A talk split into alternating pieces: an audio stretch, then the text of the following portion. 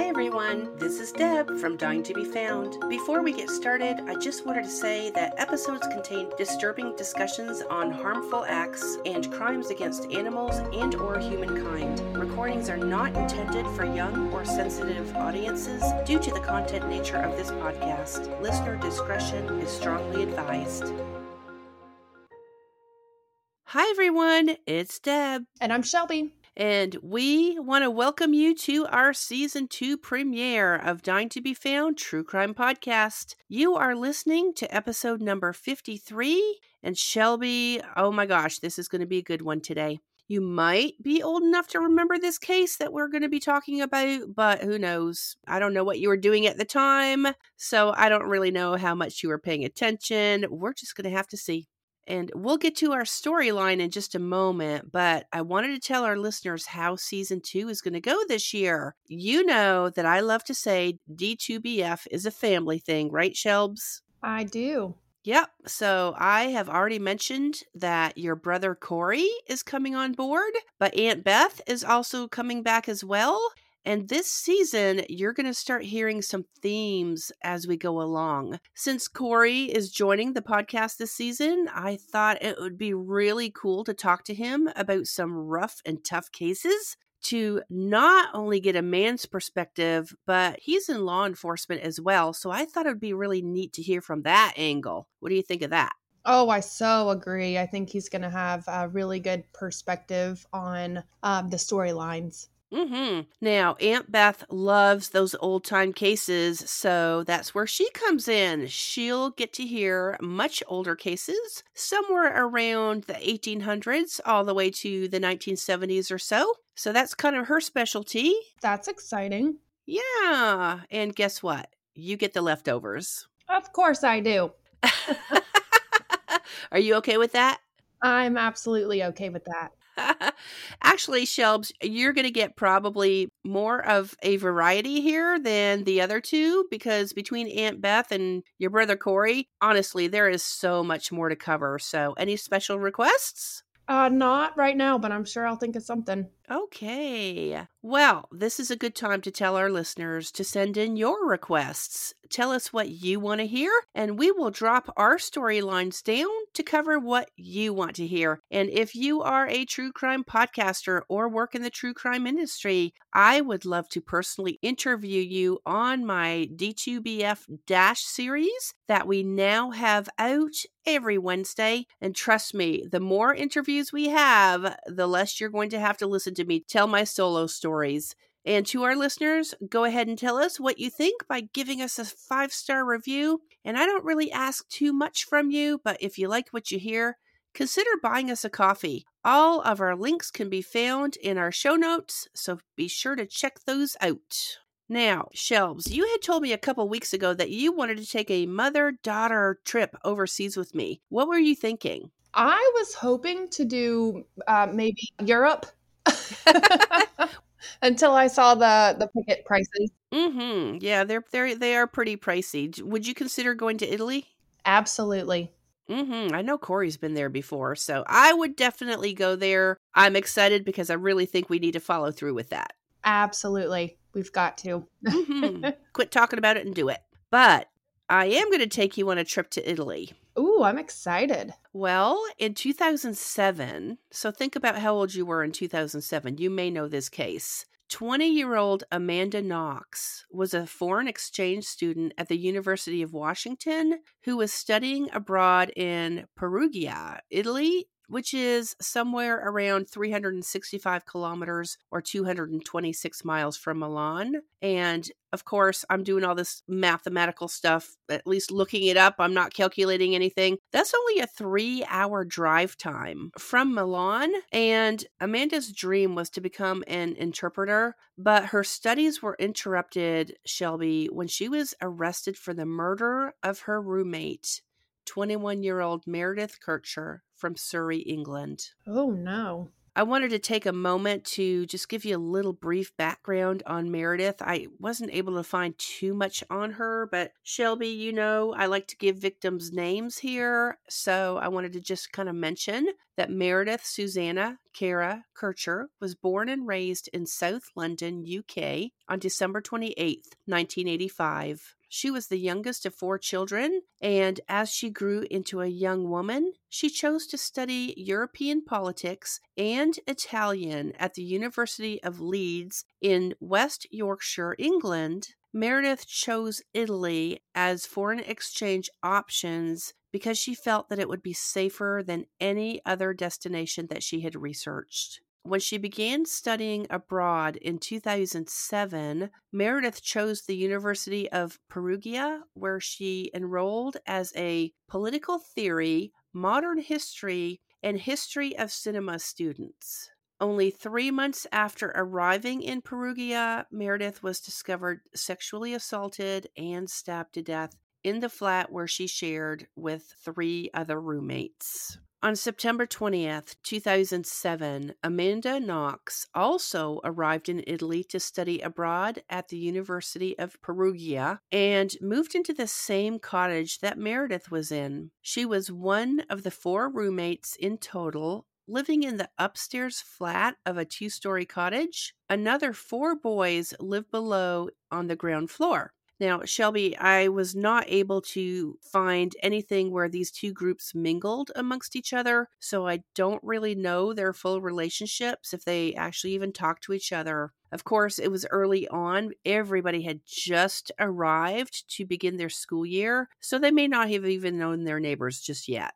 That's true. I'm sure in passing they at least said hello to each other. Yeah. On November 1st, 2007, Meredith found herself home alone. All the boys living downstairs left for a long weekend away, and her roommates were off spending the night with either boyfriends or family at the time. So interesting, they just arrived in Italy, and it's kind of cool that they've already found new relationships and stuff, but at that age, it's not uncommon. Amanda and her new boyfriend, Raffaele, a computer science major whom she had just begun dating a week earlier, spent the day together the day before Meredith's murder, then returned back to Amanda's flat the next morning. Ultimately, Shelbs, the couple's whereabouts were accounted for, or at least everything that I found, their whereabouts were accounted for on the night of Meredith's murder based on computer activity. According to records later found in Raffaele's computer, he and Amanda were at his apartment watching a movie between the hours of 6:26 p.m.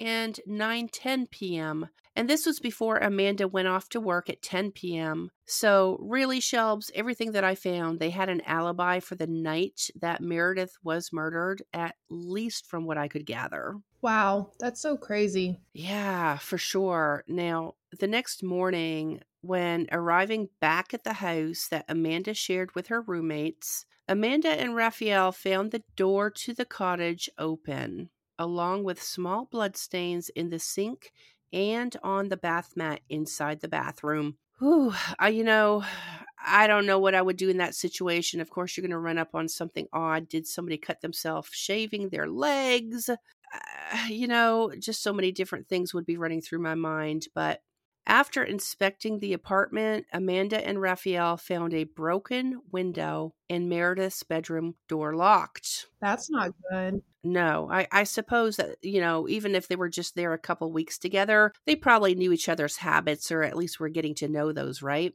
Oh, for sure. Raffaele attempted multiple times on his own to access Meredith's bedroom, but he was not able to open that door. So Amanda and he ended up calling the police. Now, Shelbs, just before we recorded, I actually heard a documentary with the emergency call to the police that Raffaele had made. He was really good with giving details on what he and Amanda walked into when they arrived at that cottage on November 2nd, 2007. Oh, wow. Are you going to put that in the show notes? I'm interested to hear.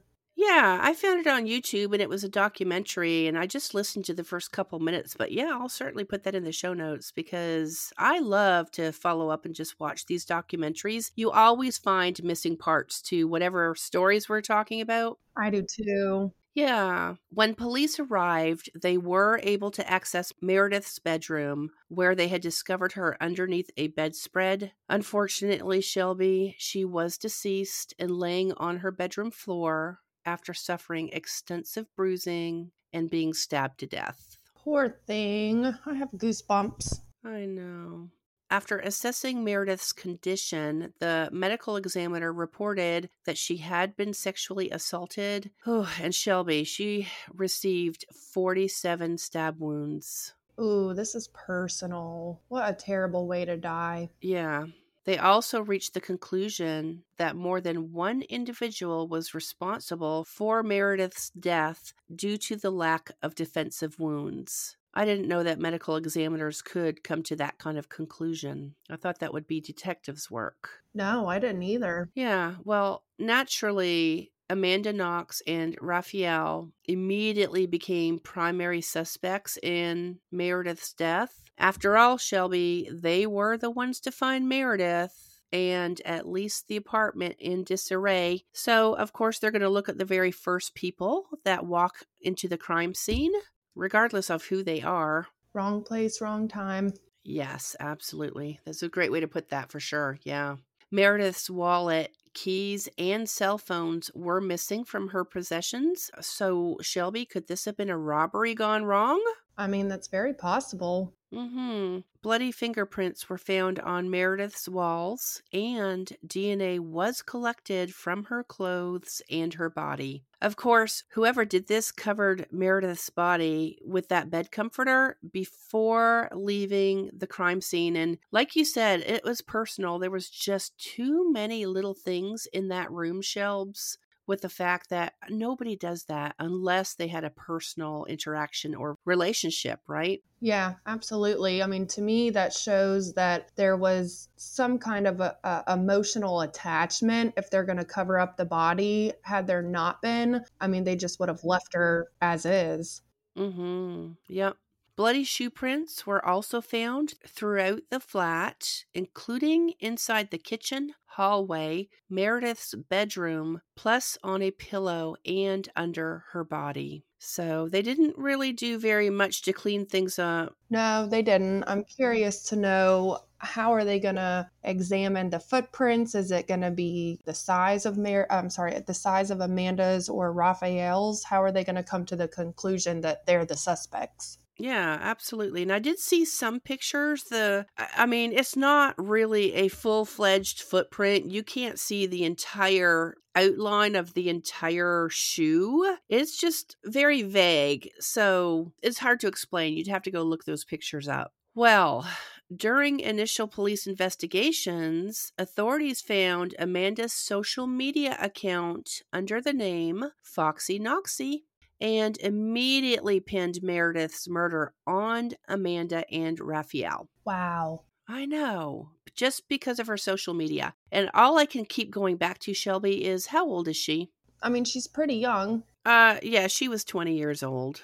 So she was young, very young. What are you doing at that age? You are 100% socializing. Absolutely. Yep. Yeah. And not to mention, I would say that those social media platforms were still relatively new because even though we really reached the era of technology around the turn of the millennium, I mean, Shelby, the, the social medias didn't really come until later. So I'm going to say that social media, Facebook, I don't even know if Instagram was out there. I don't think so. Could have been MySpace. I mean, back in those days, you could decorate the background and add a song when people go to your page. I mean, right? Why did that ever go away? Exactly. Tom was everybody's friend. That is so right. I, I wonder how Tom's doing these days. Several statements from the prosecutors said that Amanda and her boyfriend of just one week were acting very bizarre for several days after Meredith's murder. Prosecutors tried to create a theory around satanic rituals or possibly a sex encounter gone wrong.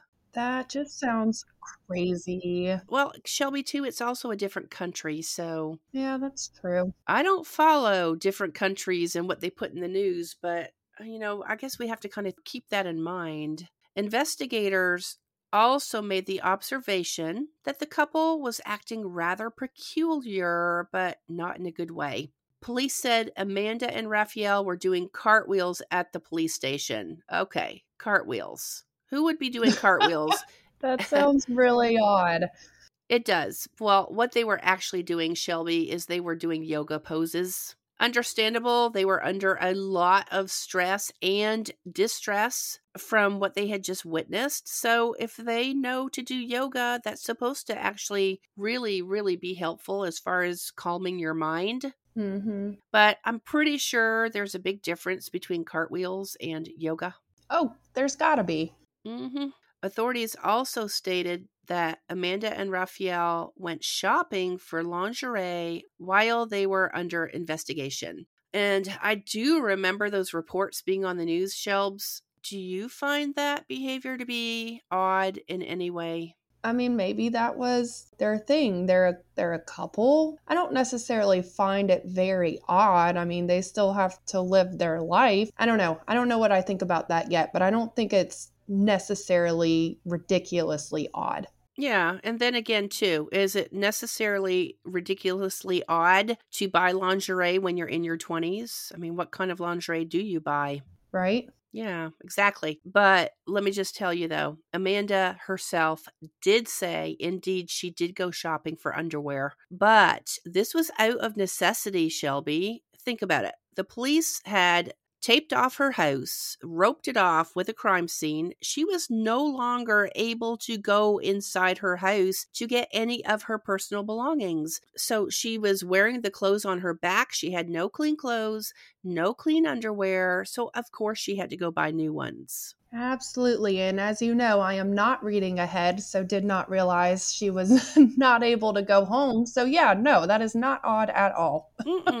Agreed. Amanda was even scrutinized for going to court wearing a t shirt that said, quote, all you need is love, unquote, which referenced the Beatles. That happened to be Amanda's favorite band at the time, and I'm not sure how early into these court appearances that she was dressed like that. I'm not going to judge because, again, couple things. How much clothing does a 20 year old have?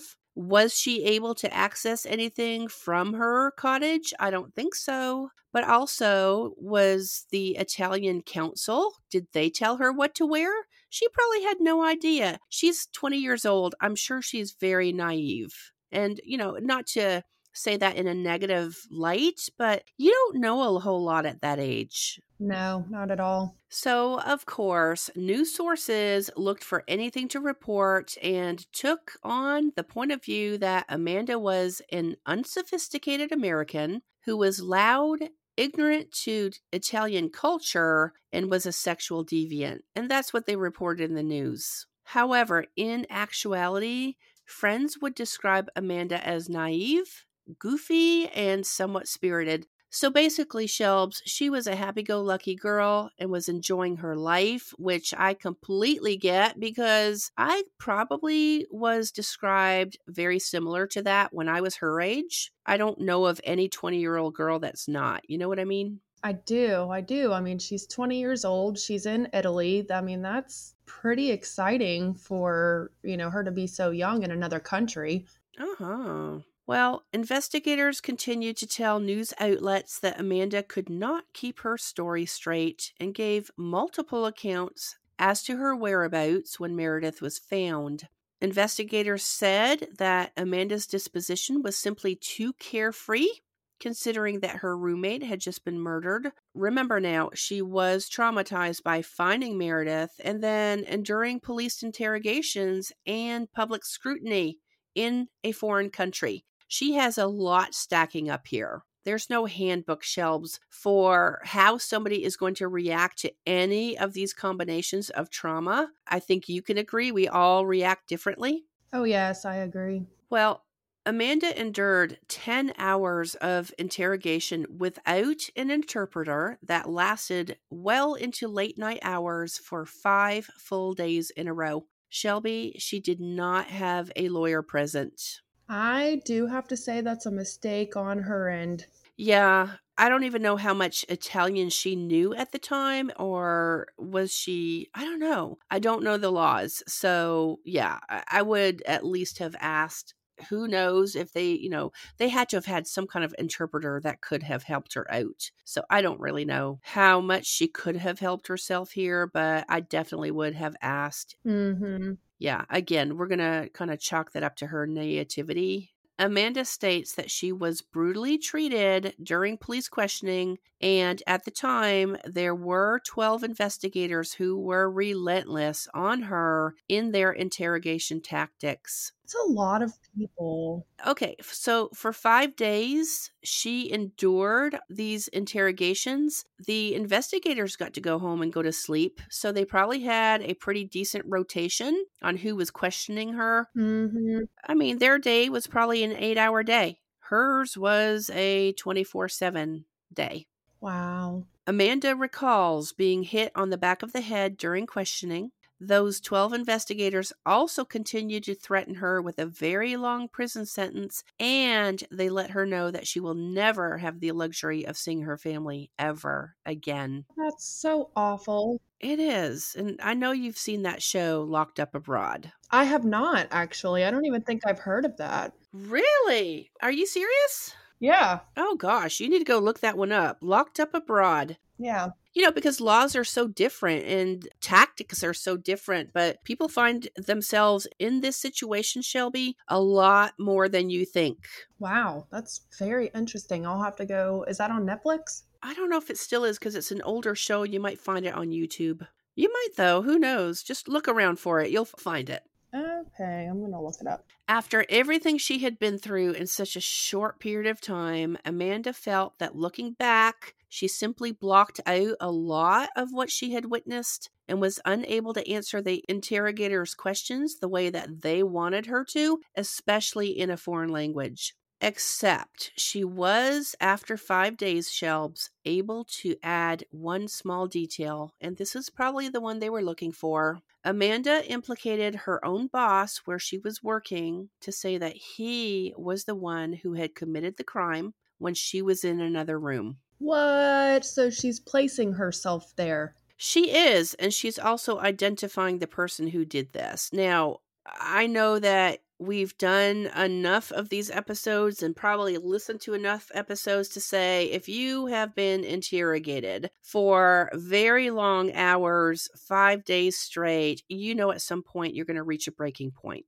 Oh, yeah, absolutely. So she was probably ready to say anything just to get the heck out of there. Well, her boss was able to prove a solid alibi, so he was let off the hook rather quickly. And shortly after Amanda made that statement, she was forced to sign a confession that was written completely in Italian. And remember, I don't know how much Italian she knew at this point, how much she had already studied it, so I don't even know if she knew what she was signing. Yeah, I was thinking the same thing. Inside that confession, it stated that she was at the house at the time of Meredith's murder, which she had just confessed because she said she was there when her boss was there. The confession also stated that Amanda was in another room when her boyfriend of just 10 days went into the other room to murder her roommate. So that's what she signed, Shelbs. That's so unfortunate. Mm-hmm. Well, I think that Amanda kind of came to her senses. She recanted her confession just a couple hours later, but by then, you know the police had what they wanted, and it was too late. Yeah, I mean, she signed it, so. Mm-hmm. Police immediately called a press conference where they announced that Amanda and Raffaele had killed Meredith after a sex game gone wrong. So they came up with their own story here. Or did they? That's what it sounds like. By now, the paparazzi was having a field day with this case, and news of Amanda's involvement was all over the news media. So that's where I'm going to come back to you, Shelby, and ask you do you even remember this case being on the news? I actually do not. Okay. The paparazzi absolutely loved Amanda's Foxy Knoxy label and ran with that headline. So remember, that's the social media label that she had given herself, and they ran with it. But I do want to kind of mention here, too, that in Italy, Shelbs, they don't sequester juries. They saw exactly what you and I see in the news. Plus, it's not uncommon for police and lawyers to talk to the press there there are not as many restrictions on that. So again, they are getting everything that is on the news. Anybody involved with that case, lawyers, judges, juries, everybody sees what you and I see. And investigators also found Amanda's journal where they discovered that she had a healthy dating life with multiple boyfriends. What do you think of that? I mean, she's 20. Yeah, that's what I keep going back to. She's 20 years old, living her life. That's exactly what I'm going back to. That's right. On January 16th, 2009, Amanda and her boyfriend, Raffaele, both stood trial for Meredith's death. They were both found guilty of her murder. One of the prosecutor's arguments was that only a woman would cover the victim's body with a sheet. And remember, that's how I mentioned that Meredith had been found. Amanda was sentenced to 26 years in an Italian prison, and Raffaele was sentenced to 25. They were both ordered to pay over $7 million in restitution to Meredith's family. That is a ton of money. And I'm curious, I, maybe you just didn't bring it up, but you don't have to put this in there. But I'm curious to know about Raffaele's confession. No, I'm actually glad that you did bring that up because when I was looking up this case, I knew I would be speaking about Amanda Knox. And to be honest with you, going back as far as everything being in the news during this time, Raffaele was not brought up very much at all and I did not find a ton of articles on him. Wow. Yeah, I'm going to just assume for the purpose of this conversation that whatever punishments that Amanda was given, Raffaele was also given the same. Wow because I did see whatever I did see in the in the articles that I read, there was a lot of similarities as far as whatever she got, he got. And that's what I'm going to assume. And I will tell you this as well. They did stand trial together. Wow. So I'm just going to briefly mention while Amanda was behind bars, she was able to teach herself Italian by reading Harry Potter books. Did you actually read those books, Shelbs? I have never read those books, but I do love the movies.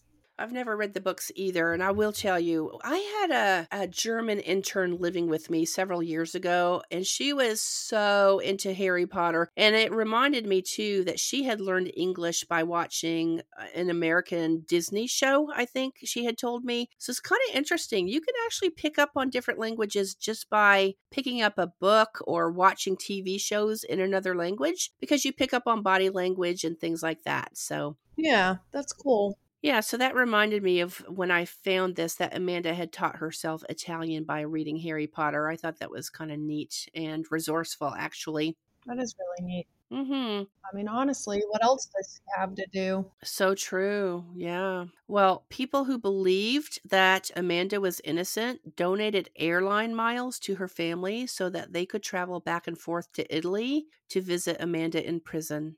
Oh. Yeah.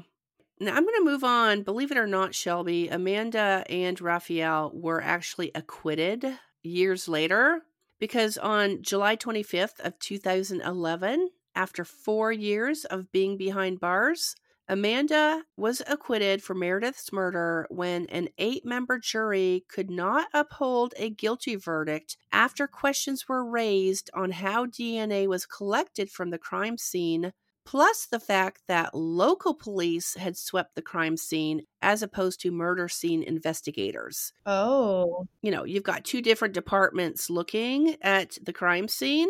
Right. And the judge overseeing this case agreed and ruled in Amanda's favor under a top human rights law, which also included questions on Amanda's imprisonment and time spent behind bars. So, by October 3rd, 2011, Amanda was released after over 1,428 days behind bars. That is so long.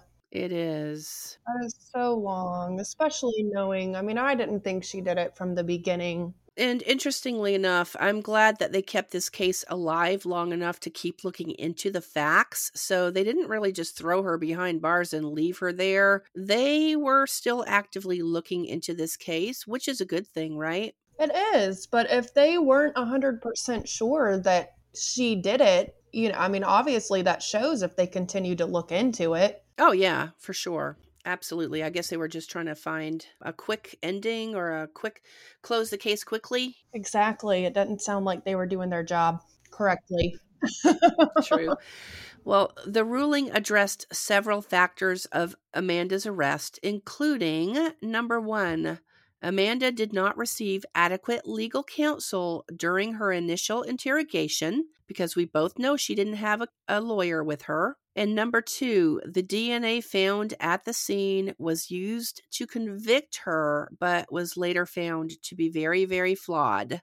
Amanda's defense lawyers questioned the mishandling of the murder weapon, which was a knife found at the scene that held trace DNA from Amanda Knox. And I don't know if you know what a trace DNA is, Shelby. It's really something that may just, I mean, if she was, if she had cutlery in the kitchen that she had been using or you know she, all she had to do was walk by it and she could have had something fall on there to get some kind of trace dna well she lived there. She did. She did. Did they not expect to find any of her dna in, in that the house where she lived? Exactly because it could have been one of those knives that she was using to cook Right. And the defense also argued that the knife in question was not bagged and tagged correctly. So there was room for error and contamination here. And they had a good argument. Yeah, they sure did. Do you remember me saying that Raffaele attempted to open Meredith's door after entering that apartment? Yes, I do. Well, the defense argued that his DNA could have easily transferred to the crime scene as well, which further contaminated the bedroom where Meredith was found. So, same circumstances. You know, you've got one person who does live there, the other person who is there probably pretty frequently, at, at least in that last 10 days where they had just started dating. So, of course, he's going to have something transfer into the scene. Right. Yeah. Absolutely. Ultimately, Amanda and Raffaele were released after four years behind bars, and Amanda, at least, was awarded $21,000 in damage related to her arrest. Italy does not have a double jeopardy law. You and I have talked about that in the past, but we have that here in the United States. So even if somebody is released, they can be tried again later. And in this case, Shelby, Amanda was tried a second time. Wow.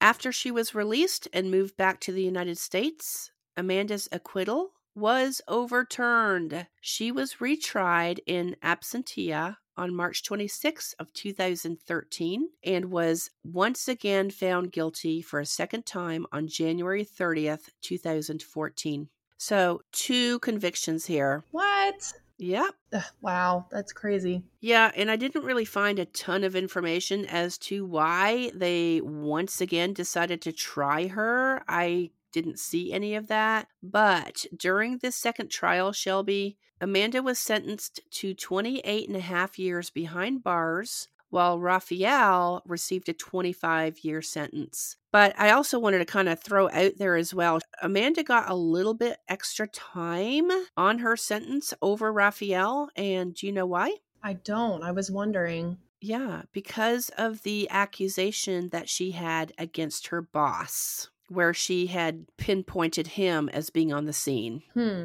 Yep. So she got extra time for that. Isn't that something? Right. I honestly, I wonder what her thought process was for that. And I also wonder if the four years that she already served counts, like still goes towards that 28 and a half. Yeah. Well, guess what? This is the happy ending part, to be honest with you. This part is good news. Oh, good. Yeah. So, of course, Amanda was living in fear. She was back in the States, remember? So she wasn't even present for that second trial. They had not extradited her. So she's in the United States, but she's living in fear of extradition. And that never happened, Shelby, because for a second time, she was acquitted for Meredith's murder in 2015. She was acquitted again. What is going on with Italian law enforcement? like, why are they putting her through this? I don't know. That's a good question. Yeah. Let's talk about who's really guilty of this crime here. We don't know for sure, but at the time, 20 year old Rudy Guede, an Ivory Coast, West Africa native, he was also arrested at the same time for Meredith's murder. I mean, that part wasn't in the news a whole lot. They arrested three people here, not just one or two. Wow. Guede was a friend of one of those four men that lived down below the girls, and he did not hide the fact that he and Meredith had an intimate relationship and had sex with her on the night her body was found. I mean, he fessed up to everything. He said he knew her, he said he had a relationship with her, and all that jazz. I am speechless, honestly. You have someone who, like you said, put themselves there, knew her. Raffaele and Amanda had a supposed alibi. You know, they were at Raffaele's house watching a movie. I just, I don't understand why they were even considered suspects. I really think it goes back to how they were perceived as far as their behavior. Mm, yeah. I don't know. I mean, psychologically, I mean, were they acting sketchy? I don't know. They were young, they were naive, they had just met each other, they're dealing with a lot. So I have no idea how to answer that. But I will say that Guede was a low profile burglar and drug dealer in the area, and it was his DNA, Shelby, that matched the DNA at the crime scene. What? Oh my gosh, this just gets better and better. I know, right? I just want to throw in there she deserved a heck of a lot more than $21,000 in restitution or whatever it is you want to call it. Absolutely. And wait till I tell you this next part. Oh, great. Guede was captured on CCTV at 7:51 p.m. the night that Meredith was murdered. He was seen breaking into her two-story bedroom window the one that Raffaele reported was broken. And at 9:01 p.m., Meredith had arrived home and settled into her bedroom very soon afterwards for the night. It was speculated that as soon as Meredith went to bed, she was attacked. So he was already in the house waiting for her. I have a feeling, though, he was probably caught in the act so he was hiding somewhere because he didn't expect anybody to be home. Most of the girls were off with family, boyfriends. The boys were out of town. Yeah, that makes sense. And he knew the boyfriends were out of town because he was friends with those guys downstairs. Yeah, absolutely. I have another question. Absolutely. If Guede was captured on CCTV, wouldn't they be able to see when Amanda left the home and then what time she returned home? Oh my gosh, absolutely. See, that's why I love having a co-host. Uh, you got you come up with things that I don't think about while I'm doing this research. Uh, yeah, why didn't they look at that? You're so right. Maybe I should think about a, a switch in job professions. oh goodness. Guede then took Meredith's purse, keys, and phone on his way out because remember, he was a low profile burglar in the area. And those blood footprints that I had mentioned earlier, the ones that I said was not like a complete outline, but you could see that it was a shoe, guess what? They matched Guede's running shoes. Of course they did. Mm-hmm. Goodness. And the bloody handprint that was found at the crime scene was also linked to Rudy Guede. Plus, blood was found in the four boys' flat below, where investigators believe that he had broken into their apartment to get a change of clothes before heading off to a nightclub later that night. Wow. I'm assuming Shelby, I didn't I don't even know. I, I didn't link this while I was doing the research. He could have been arrested a little while later later, but I still don't know why Amanda and Raffaele would have gone through everything they went through when they caught him. I don't specifically know. If somebody wants to email me and yell at me for not looking that up to see exactly when he was arrested for this, he I know he was obviously arrested, but the timeline, I can't really say for sure. I was just wondering if any of the boys had reported to the police a break in. Yeah, that's a good question. Uh, really, I didn't see anything about the boys. I don't even know who they were, where they came from, anything like that. So there was very little mention of them. And I don't know if Guede was a little bit more skilled at entering their apartment versus Meredith's. But I will say that his version of the story here is that he stated he was with Meredith participating in consensual sex Afterwards, he went to use the bathroom, but when he returned, he found Meredith dead. What? Exactly. He also became a little indignant and said that the only thing he was guilty of here was not calling the police when he found her. I mean, if he just went to the bathroom and somebody was being stabbed in the other room, wouldn't you think they would have heard screaming? I would think so because it was 47 times. Absolutely. Just my thought or here's some kind of struggle or window break. Yeah, that's just. Yeah, but remember too, there was not a ton of defensive wounds on her. I mean, for all I know, she could have been asleep when he attacked. Who knows? I don't know. Yeah, poor thing. Mm hmm. Rudy Guede was originally sentenced to 30 years behind bars, but it was later reduced to 16. Guede served 15 of these years in prison for Meredith's murder and entered into a work release program in 2017 where he performed community service and went off to work in, get this, Shelby, a criminology library. Wow. And he has always maintained his innocence in Meredith's death. Even though Guede was sentenced for his crime, Amanda and her boyfriend were also charged in Meredith's death. Again, I don't know the specific timeline as far as when Guede was arrested versus Amanda and Raffaele, but it wasn't until 2015 that Amanda was completely exonerated by Italy's highest court for Meredith's murder it wasn't until just 2015, Shelby, that Amanda was completely exonerated by Italy's highest court for Meredith Kercher's murder. So she went eight years with this hanging over her head. I know that had to have been difficult. For sure. I couldn't, I mean, I couldn't imagine. Well, today, Amanda is an advocate for the wrongly convicted.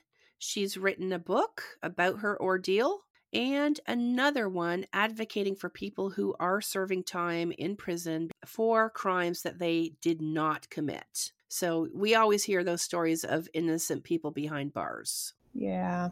Amanda also attended several conferences as a speaker, including one in Italy that was organized by the Italian Innocence Project, which didn't exist when Amanda was first arrested in 2007. Amanda currently writes articles in various print magazines. She did end up finishing her degree in creative writing as opposed to her original plan to be an interpreter because Shelby, she has not been able to find regular work due to how much publicity she has faced through the years. Obviously, in this very highly publicized case, she's kind of had to detour her whole life because of it. And I thought this little tidbit was fascinating. I could not believe this when I found it. Amanda also hosts a true crime podcast. How cool is that? Oh, that's cool. Yeah. It's called The Truth About True Crime. The last episode, Shelby, that I saw dropped is in September of 2022. So I'm not even sure if she's still podcasting this series. It doesn't look like these episodes drop every week like ours do. So, I mean, there might be some coming out. I'm not really sure. I'm just going to have to keep gauging it. I did put this in my library because I'm interested in listening to it. Yeah, that's really cool. I'll have to listen too. Mm-hmm. As of 2020, Amanda married, now has a baby and is an outdoor enthusiast who hunts mushrooms in the forest. She also has a mat at her front door that reads, Come back with a warrant. Oh, that's awesome. Uh huh. So that's the story of Amanda Knox and her ordeal with the accusations of Meredith Kercher's murder. We would love to receive feedback from our listeners on this storyline or any of our episodes. So, what do you think, Shelbs? I think that was a really, really good one. I personally don't remember this. For sure, was not paying attention to the news, but I am so glad that, you know, she can live as a free woman. She definitely didn't deserve those several horrifying years of her life. Good for her. I'm glad. Yeah, so I knew that this one had to be our season premiere, but oh, I mean, I knew I was going to do this one eventually, but I thought it was definitely worthy.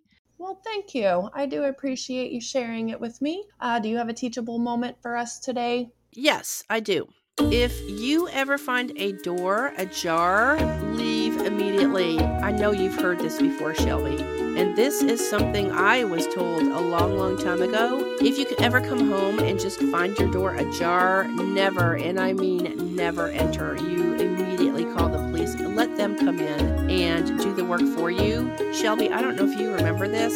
I did come home one time from work and I did find our front door ajar. Did I ever tell you that? No, I don't think you have, but I I remember that happening one time as well. It was later in the evening. I want to say maybe one of us had some kind of practice, and I, I remember us coming home and the front door was uh, slightly open. Did you go in? No, the three of us, me, you, and Corey, had come home, and you ended up calling the police to have them come check. Oh yeah, that was the time then. So yeah, okay, so you were with me. Mm-hmm. Glad that we could talk this one through together. So, yeah, we came home. I thought I was coming home from work. I guess the three of us had the same reaction then because I know I was scared to enter the house. I do not believe we we entered the house, did we? No. Yeah, exactly. So, it didn't feel right to me. I do remember calling 911. Yeah. Exactly. So it didn't feel right to me. They went in, they checked things out, everything was okay, but I would rather put a call in like that than to have something happen later, especially with you guys. You know, I had to kind of watch out for you. Yep. But it's always better to err on that side of caution as opposed to, like I said, something else happening. And Shelby, I think looking back on that incident, I just wonder if maybe as we were leaving the house, one of us did not close that door all the way. Yeah. Oh, yeah. So, yeah, my gut told me not to go inside, and that's when I called the police. So, I don't care if it's a false alarm. Police don't care if it's a false alarm. What I did with my gut that day, it told me to stay outside, and the police would definitely back me up to say do not ever enter your residence if you come upon a door. That should not be in that way. So that's my teachable moment. I agree. I think you did the right thing. All right. Well, with that being said, that is the case of Amanda Knox. And let us know what you think. Be sure to DM us on Instagram or send us an email at dyingtobefound at gmail.com and we'll talk to you next week. See you then. Thanks for listening to Dying to Be Found. Before we go, we would love for you to leave a review on your favorite podcast platform. Be sure to follow us on Instagram, Twitter, Facebook, and Pinterest at Dying to Be Found. You can access our website, email, social media, and storyline request form by clicking on our Linktree account found in our show notes. If you like our episodes, consider buying us a coffee at buymeacoffee.com slash dying to be found, spelled just like you see it on our logo. Feel free to message us on Instagram and let us know how we're doing, or if you'd like a sticker. With that, be sure to check us out every Thursday wherever you get your podcasts. We will talk to you all next week.